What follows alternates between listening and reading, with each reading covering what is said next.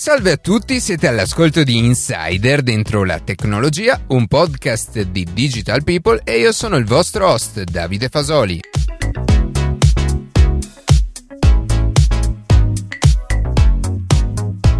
Oggi capiremo cos'è il patrimonio digitale e cosa possiamo fare per trasferire in modo corretto tutti i nostri account quando non ci saremo più. Prima di passare alle notizie che più ci hanno colpito questa settimana, vi ricordo che potete seguirci su Instagram a chiocciola dentro la tecnologia, iscrivervi alla newsletter e ascoltare un nuovo episodio ogni sabato mattina su Spotify, Apple Podcast, Google Podcast oppure direttamente sul nostro sito.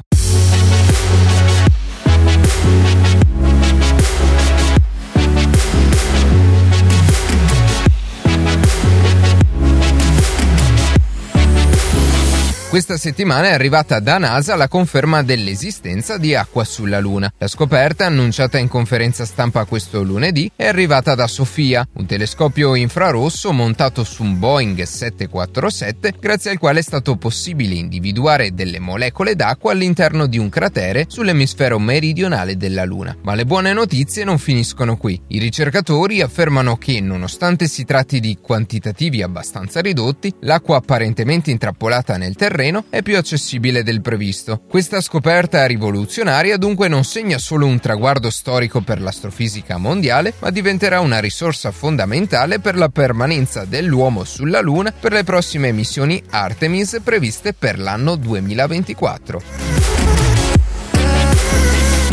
Così come molte aziende automobilistiche si stanno adattando ai cambiamenti che stanno avvenendo nel mondo della mobilità, proponendo auto elettriche intelligenti, anche Harley Davidson ha deciso di abbracciare il cambiamento, modernizzando il proprio brand e adeguandosi ai canoni che ci accompagneranno nell'immediato futuro. Ha iniziato presentando qualche anno fa delle moto completamente elettriche e sta proseguendo entrando nel mercato delle e-bike, scorporandone la divisione per fondare la compagnia Serial One Cycle Cycle Company. La prima bicicletta elettrica presentata si chiama Serial One e si ispira molto al modello della prima motocicletta presentata dall'azienda nel 1903, ma con integrate le più moderne tecnologie, come la cinghia realizzata completamente in carbonio. Serial One tiene comunque un tocco elegante classico, come la sella e le manopole rivestite in pelle. I cavi, le luci e le batterie sono integrate internamente nel telaio, in modo da rendere l'estetica più pulita possibile. La la scelta del brand insomma ci fa capire ancora una volta come il mercato dei veicoli elettrici sia sempre più in grande espansione e come non sembri poi così lontano un futuro completamente alimentato a energia elettrica.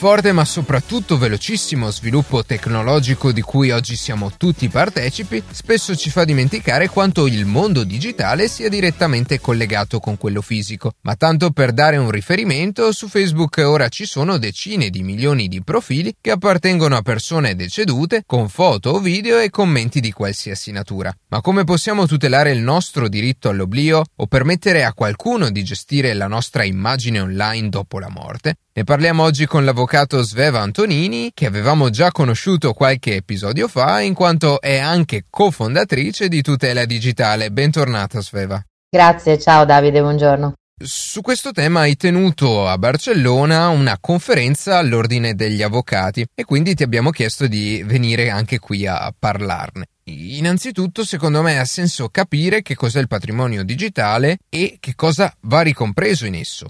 Allora, nel patrimonio digitale eh, si possono comprendere innanzitutto chiaramente tutti, tutta la nostra posta elettronica, cioè oggi chiaramente abbiamo non so eh, quanti account su Gmail, nostro dominio, altri domini, quindi alle volte ce ne si dimentica, però effettivamente se nessuno li chiude, eh, tanto come se una notizia entra sul web e nessuno la toglie, eh, lì rimangono, ecco. Poi ci sono sicuramente tutte le applicazioni di, di, di messaggi, quindi pensa, non so, a Instagram, Telegram, WhatsApp, tu, tutto quanto riguarda, diciamo, la, la, la messaggeria generale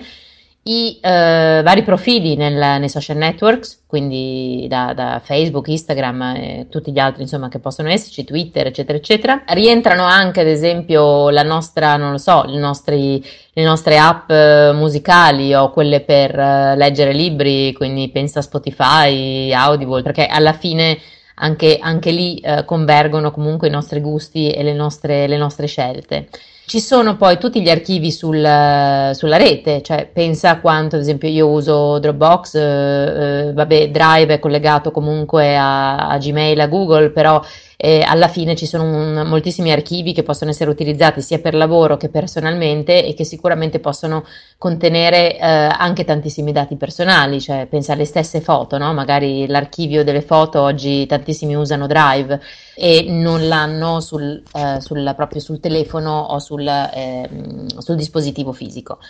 Poi ci sono, eh, anche dato estremamente interessante, invece i conti correnti online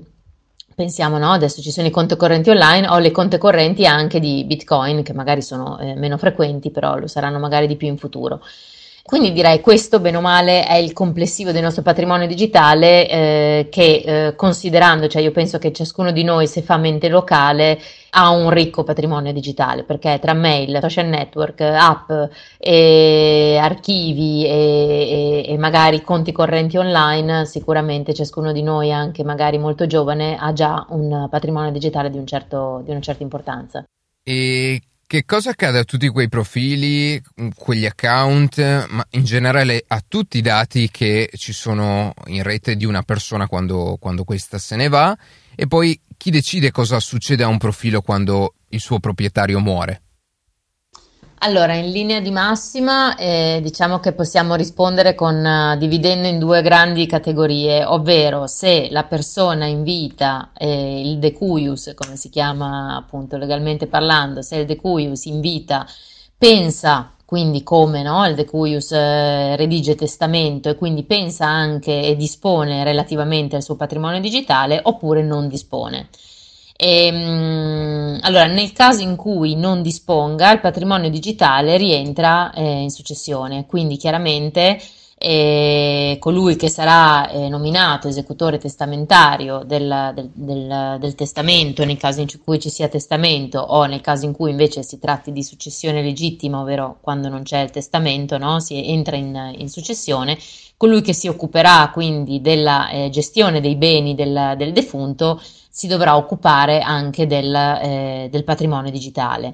Questo alle volte può anche sfuggire, cioè sicuramente nei momenti in cui c'è di mezzo del denaro, cioè se ci sono dei conti correnti online, eh, di cui eh, ovviamente se ne abbia conoscenza, questo sicuramente. E per quanto riguarda invece magari social network e quant'altro, è un tema di cui oggi si dibatte moltissimo, in cui eh, ad esempio in Inghilterra sempre di più ehm, i soggetti che fanno testamento prevedono anche una parte per il patrimonio digitale, da noi è ancora molto meno, molto meno sentito, ma andando avanti secondo me eh, sarà lo stesso magari notaio nel momento in cui si farà un testamento non olografo, no? Il testamento può essere testamento olografo, ovvero quello che uno fa, eh, prende un pezzo di carta, lo scrive, lo data, lo firma e dispone del proprio bene e quello è un testamento che vale. E il testamento invece è redatto da un notaio, ovviamente è un testamento di, un, di, un'importanza diciamo maggiore e allora magari il notaio potrebbe effettivamente dire ma il tuo patrimonio digitale, hai un patrimonio digitale, cosa vuoi fare diciamo tue, eh, del, tuo, dice, del tuo patrimonio. Eh, dico questo perché, ad esempio, sui social network in generale, eh, se tu ci pensi, ci sono tantissimi profili di persone che sono defunte, che sono rimaste lì, che rimangono lì in stand-by, quindi si presume che né le persone ne abbiano disposto, né eh, ci sia stato un notaio che abbia magari eh, posto l'attenzione su questo, né loro abbiano fatto testamento, eh, diciamo, a riguardo. Quindi se non viene disposto nulla eh, dal, appunto dal decuius per quanto riguarda eh, sicuramente i conti correnti e quant'altro, se se ne sa eh, la conoscenza, anche perché il denaro eh, è, è, quello che sempre interessa poi agli eredi, eh, più che diciamo, adesso non, non, non, non, voglio dire parenti serpenti, però insomma comunque di solito gli eredi vanno a cercare no, la, la, la massa ereditaria economica e ehm, quindi può succedere che colui che si, quindi l'esecutore testamentario, possa avere anche accesso ai profili nei momenti in cui però ci sono le password e quant'altro, nel momento in cui non ci sono le password potrà chiedere ai vari social, di solito fornendo documento di identità e un certificato di morte, di poter chiudere, eh, di poter chiudere l'account oppure di poter fare la pagina eh, commemorativa. No? Adesso si vedono molto no? in Facebook, soprattutto le pagine commemorative eh, dei, di persone defunte. Altro discorso invece è il caso in cui il soggetto abbia previsto, eh, abbia previsto per testamento, quindi come si lasciano beni si può disporre anche per testamento del, eh, del, del patrimonio digitale.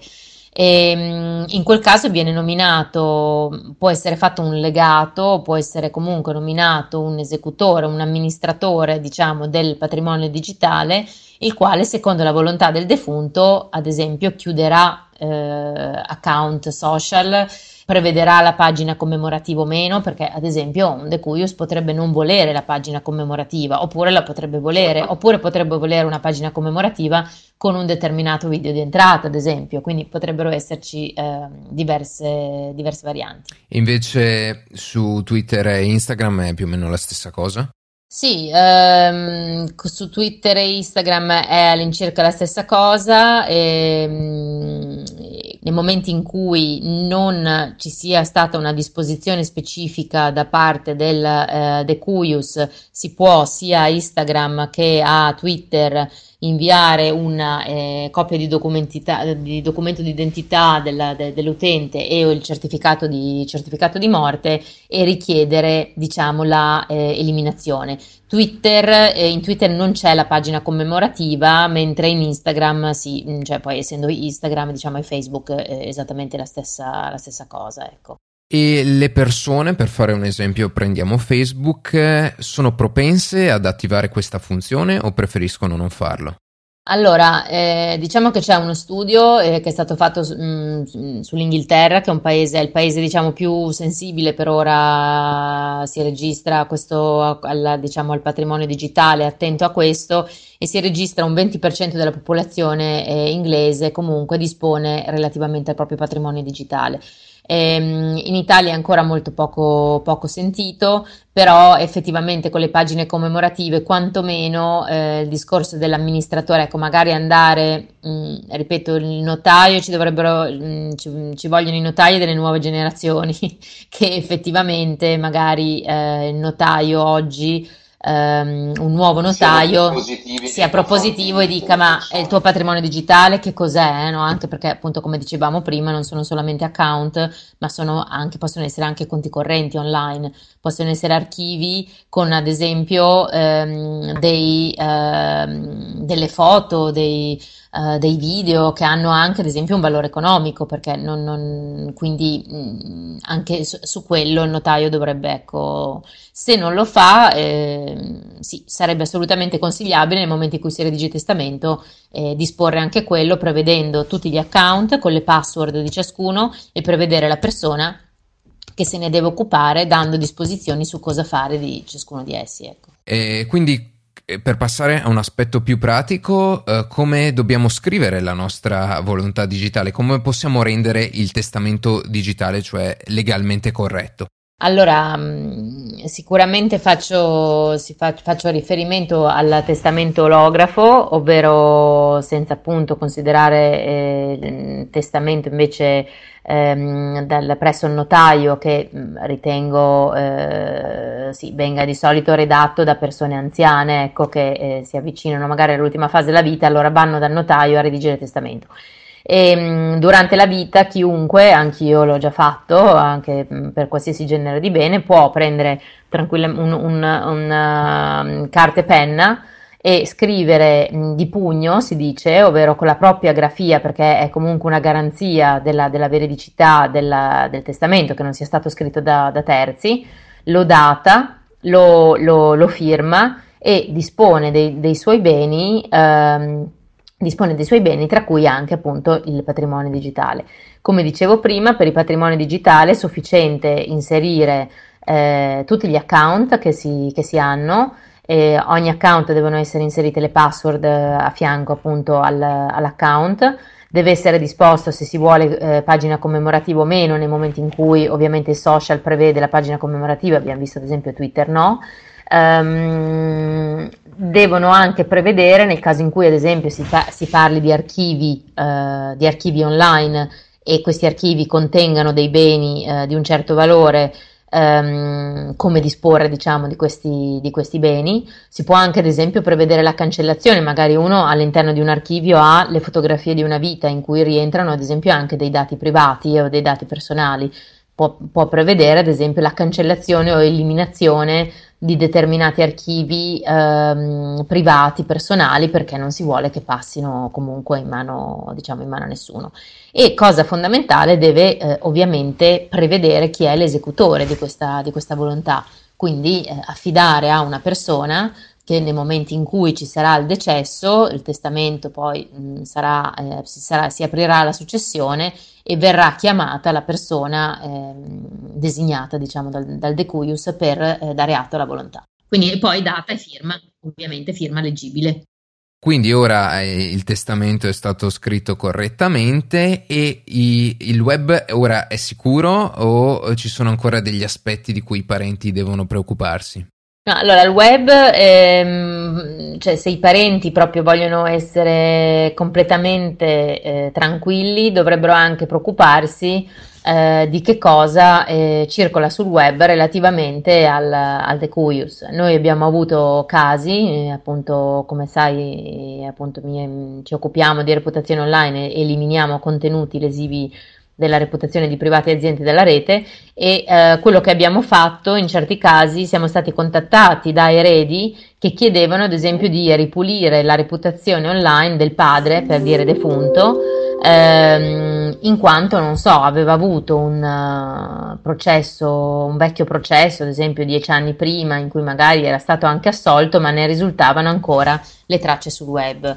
questo mh, mm, anche a seguito poi della, della, della morte del, del, padre, sia insomma anche per eh, applicare diciamo, il diritto all'oblio, al decuius, e sia anche per non avere problematiche, perché poi purtroppo, come sai, i problemi di reputazione online non, non intaccano solo la persona, ma anche i figli o anche i nipoti, no?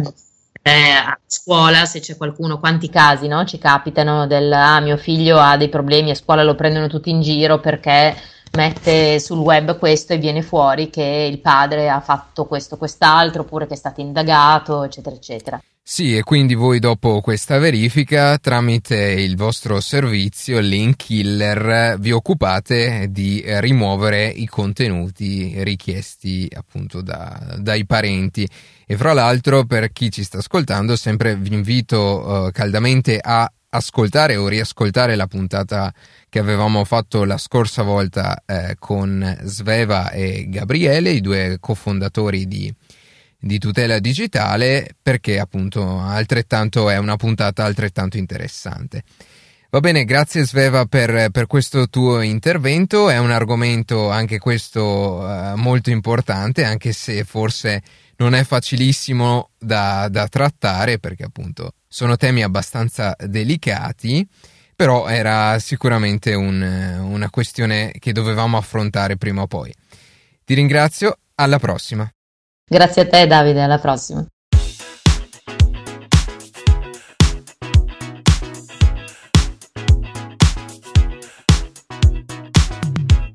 E così si conclude questa puntata di Insider dentro la tecnologia. Questa non è una puntata qualsiasi, ma è la 52esima puntata, quindi significa che Insider dentro la tecnologia esce regolarmente da 52 settimane, quindi da un anno. Questo non significa che la seconda stagione sia finita, proseguirà fino al, alla fine dell'anno, fino a dicembre, per poi appunto cominciare la terza stagione nel mese, nel mese di gennaio, la settimana che segue successivamente. Io ringrazio come sempre la redazione che ogni sabato mattina ci permette di pubblicare un nuovo episodio. Per qualsiasi tipo di domanda o suggerimento scriveteci a redazione chioccioladentrolatecnologia.it. Seguiteci su Instagram a chiocciola dove durante la settimana pubblichiamo notizie e approfondimenti. In qualsiasi caso nella descrizione della puntata troverete tutti i nostri social. Se trovate interessante il podcast condividetelo che per noi è un ottimo modo per crescere e non dimenticate di farci pubblicità. Noi ci sentiamo la settimana prossima.